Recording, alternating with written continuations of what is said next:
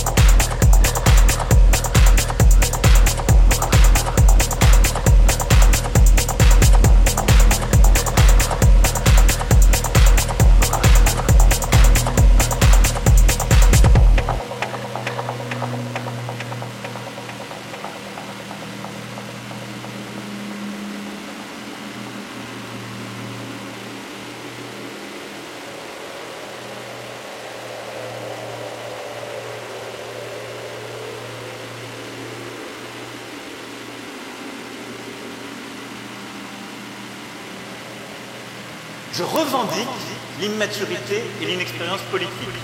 Moi, je suis socialiste et je l'assume. L'honnêteté m'oblige à vous dire que je ne suis pas socialiste.